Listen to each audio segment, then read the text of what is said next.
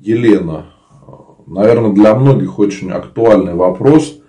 После пандемии сейчас у многих сложная жизненная ситуация – если жизнь потеряла смысл, черная полоса, полоса и не урядится, что делать, какие молитвы читать?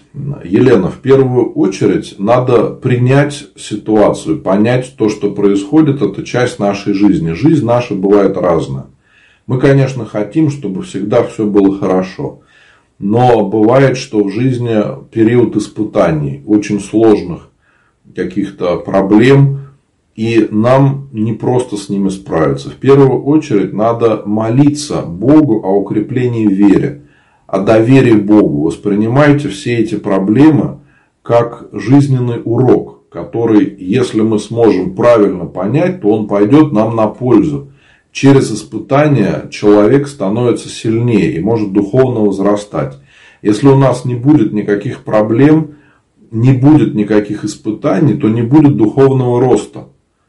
Э, как вот спортсмен, чтобы тренироваться, должен, то есть, чтобы становиться сильнее, должен тренироваться. Точно так же и мы в жизни, идя э, к Богу, да, на пути видим какие-то препятствия. Преодолевая их, мы укрепляемся в вере. Точно так же и вам стоит воспринимать все эти проблемы, неурядицы, как э, такой жизненный урок, что мы, может быть, что-то делали неправильно, что что-то надо изменить в своей жизни. И еще очень важно принять то, что происходит. То есть нам очень часто мешает э, излишняя эмоциональность правильно понимать то, что происходит.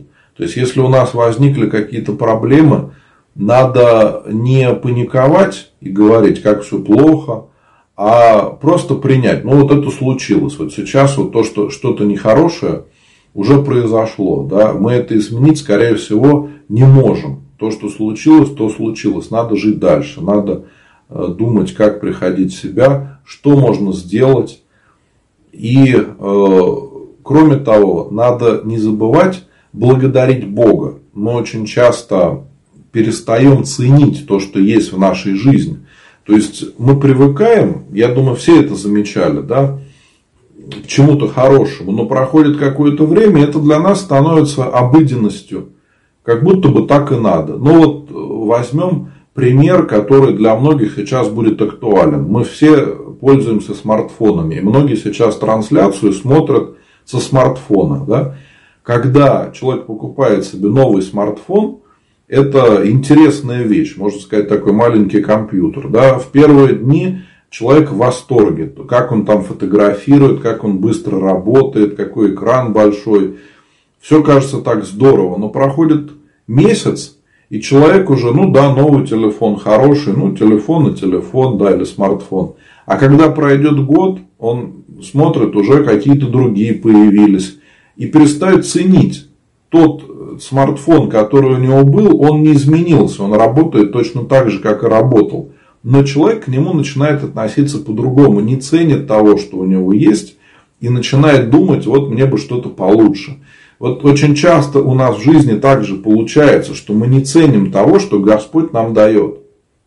Нам надо учиться благодарить Бога за каждую мелочь, которая есть в нашей жизни. Вот на улице солнышко светит, да, хорошая погода. Мы этого часто даже не замечаем. Мы бежим на работу или с работы, или еще куда-то, все время куда-то бежим, бежим, торопимся, и даже не замечаем, как проходит наша жизнь. Мы не, из-за этого не ощущаем присутствие Божие в своей жизни, не видим, как Господь нам помогает, как Он нас ведет по жизни, как маленьких детей. А если бы мы с вами немножко по-другому посмотрели на жизнь, мы бы стали замечать очень много вещей, Э, которых раньше даже не замечали. Вот, поэтому какая бы ни была сложная ситуация, надо всегда искать, за что мы можем Бога поблагодарить.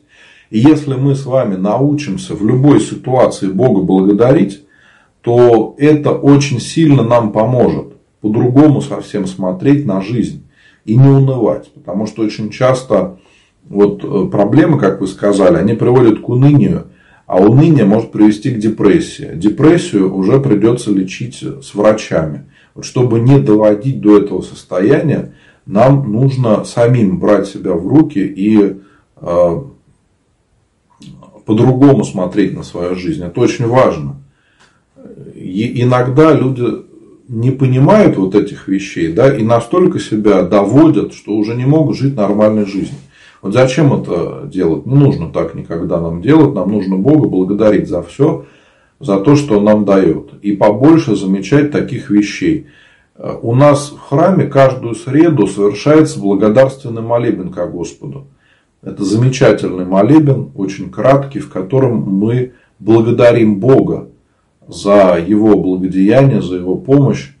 Вот можно написать записки на этот молебен, я обязательно помолюсь да, о вас. Кроме того, можно самим поблагодарить Бога. Есть э, такой акафист хороший, слава Богу за все. Вот его очень хорошо почитать, когда у нас уныние, когда нам кажется, что все в жизни плохо, все уже ничего не изменить. На самом деле это не так. Если мы не видим выхода, это не значит, что его нету. Это мы просто не видим. Человек может стоять э, перед стеной да, и не видеть, что рядом дверь. Ты можешь дверь открыть и спокойно пройти. А он будет стоять, в стенку смотреть и сокрушаться, почему ему никак не пройти. Поэтому э, желаю всегда благодарить Бога в самых каких-то сложных ситуациях. И надо понимать, что жизнь, она не может быть одинаковая. Когда-то хороший период в жизни, когда-то более сложный. Жизнь меняется. И за счет этого мы можем ощущать какой-то вкус к жизни. Потому что жизнь, она не пресная. Если у нас будет жизнь пресная, все дни одинаковые, ничего не меняется, то ничего хорошего тоже не будет. Поэтому желаю всем, мои дорогие, не унывать, а те проблемы, которые есть в нашей жизни сейчас, преодолевать с Божьей помощью достойно и понимать, что Господь рядом. И все эти проблемы, они пройдут и все решится. Потому что сейчас у очень многих, конечно, возникают самые разные проблемы, о которых мы раньше даже и не задумывались.